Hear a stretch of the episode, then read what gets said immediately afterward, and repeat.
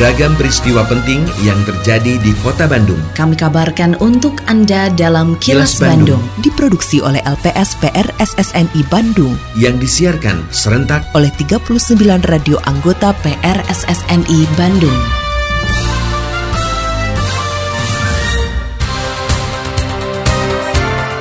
Sejumlah informasi aktual kami hadirkan untuk Anda dan inilah informasi utamanya.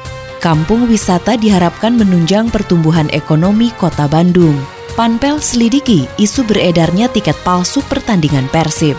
Masyarakat diimbau terapkan prokes saat berkegiatan.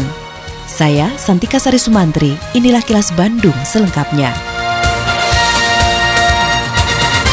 Keberadaan kampung wisata diharapkan bisa berkontribusi besar dalam pertumbuhan ekonomi kota Bandung sebagai kota jasa. Wali Kota Bandung Yana Mulyana mengatakan saat ini di Kota Bandung sudah terbentuk lima kampung wisata dari delapan yang direncanakan. Kelimanya adalah Kampung Wisata Kreatif Braga, Cigadung, Binong Jati, dan Cinambo, serta Cigondewa. Menurut Yana, kampung wisata kreatif merupakan sarana pemberdayaan dan kemandirian masyarakat dalam mengembangkan sumber daya manusia untuk menciptakan kepariwisataan yang berdaya saing, sehingga diharapkan menghasilkan dampak positif terhadap perekonomian warga sekitar. Terlebih pemerintah menargetkan pertumbuhan ekonomi kota Bandung di tahun 2022 ini mencapai lebih dari 5 persen. Reporter Agustin Purnawan melaporkan, Yana juga berharap dengan reaktivasi kampung wisata kreatif akan meningkatkan geliat ekonomi pariwisata dan budaya di kota Bandung. Selain pertumbuhan secara ekonomi, juga bisa melakukan paket-paket wisata sehingga para wisatawan yang hadir ke Bandung juga diperkenalkan dengan wisata kain Cigondewa ini. Mudah-mudahan ini juga bisa meningkatkan pertumbuhan ekonomi di kawasan Cigondewa. Mudah-mudahan di tahun ini kota Bandung secara keseluruhan, mudah-mudahan bisa terjadi peningkatan pertumbuhan ekonomi di 5,5 persen lah. Komisaris PT Persi Bandung bermartabat Umuh Mukhtar mengaku sangat geram ketika banyak menerima laporan maraknya tiket keriting atau tiket tidak resmi saat pertandingan Piala Presiden 2022 antara Persi Bandung melawan Persibaya Surabaya. Umuh mengatakan setelah mendengar kasus tersebut, ia langsung membentuk tim untuk menelusuri sumber dari tiket palsu tersebut. Langkah itu dilakukan agar dalam pertandingan selanjutnya kejadian seperti itu tidak kembali terulang. Reporter Yudi Dirgantara melaporkan, Umuh menegaskan jika ada orang yang memiliki bukti terkait tiket keriting tersebut, ia meminta untuk langsung menunjukkannya supaya dirinya bisa langsung memberikan tindakan. Banyak yang laporan bahwa kejadian-kejadian itu banyak tiket keriting, yang tiket-tiket yang juga yang palsu lah, ada yang di scan lagi gitu kan. Nah itu ini yang saya sayangkan ya, kok kenapa harus berbahasa itu. Ini, ini kita cari dari mana bisa ada tiket keriting ya, dan siapa yang berbuat gitu kan. Petugas siapa? Kita lagi-lagi cari yang sebenarnya. Katanya ada, ada bukti-bukti. Ayo yang memberikan itu mana?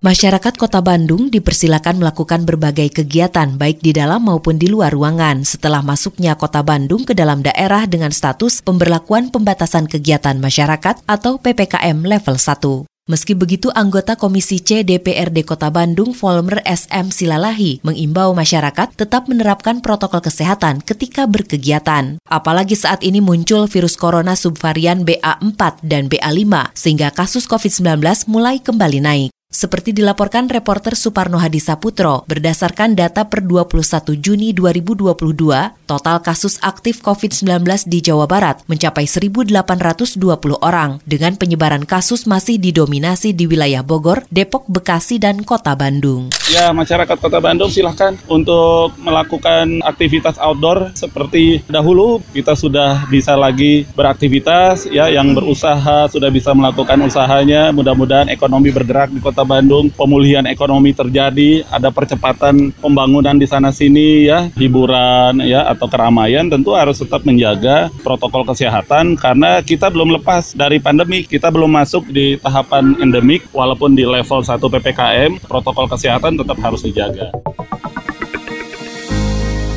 Sebagai penyintas COVID-19 pertama di kota Bandung, pernah merasakan bagaimana terpaparnya tubuh oleh virus corona. Jauh dari nyaman, karena nyawa kita sedang terancam. Jadi, jangan sampai hal tersebut Anda alami. Warga Bandung, pandemi COVID-19 belum usai. Mari disiplin menggunakan masker, cuci tangan selalu, jaga jarak, dan hindari kerumunan masih menjadi keniscayaan. Mari kita jalankan pola hidup sehat, makan teratur, istirahat yang cukup, dan berolahragalah.